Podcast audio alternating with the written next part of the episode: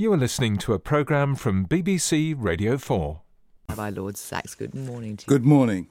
Coming into Broadcasting House this morning, I saw for the first time the statue unveiled this week of George Orwell, with its inscription on the wall behind If liberty means anything at all, it means the right to tell people what they do not want to hear.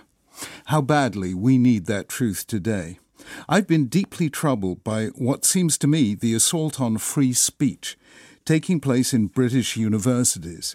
In the name of spa- safe space, trigger warnings, and microaggressions, meaning any remark that someone might find offensive, even if no offence is meant.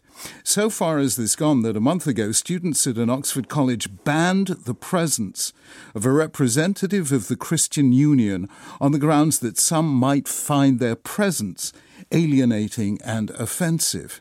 Luckily, the protests that followed led to the ban being swiftly overturned, but still. I'm sure this entire movement was undertaken for the highest of motives to protect the feelings of the vulnerable, which I applaud.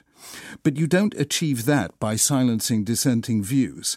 A safe space is the exact opposite a place where you give a respectful hearing to views opposed to your own, knowing that your views too will be listened to respectfully.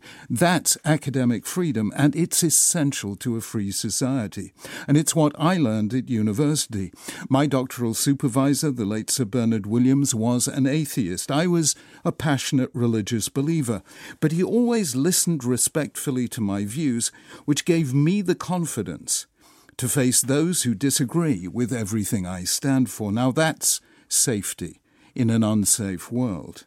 And it's at the very heart of my faith because Judaism is a tradition all of whose canonical texts are anthologies of arguments.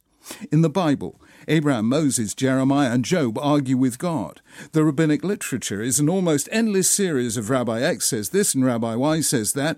And when one rabbi had the chance of asking God who was right, God replied, They're both right. How can they both be right? asked the rabbi, to which God's apocryphal reply was, you're also right. The rabbis call this arguments for the sake of heaven. Why does it matter? Because truth emerges from disagreement and debate. Because tolerance means making space for difference. Because justice involves audi alteram partem, listening to the other side. And because, in Orwell's words, liberty means the right to tell people what they do not want to hear. And that was Thought for the Day with the Lord Rabbi Sacks.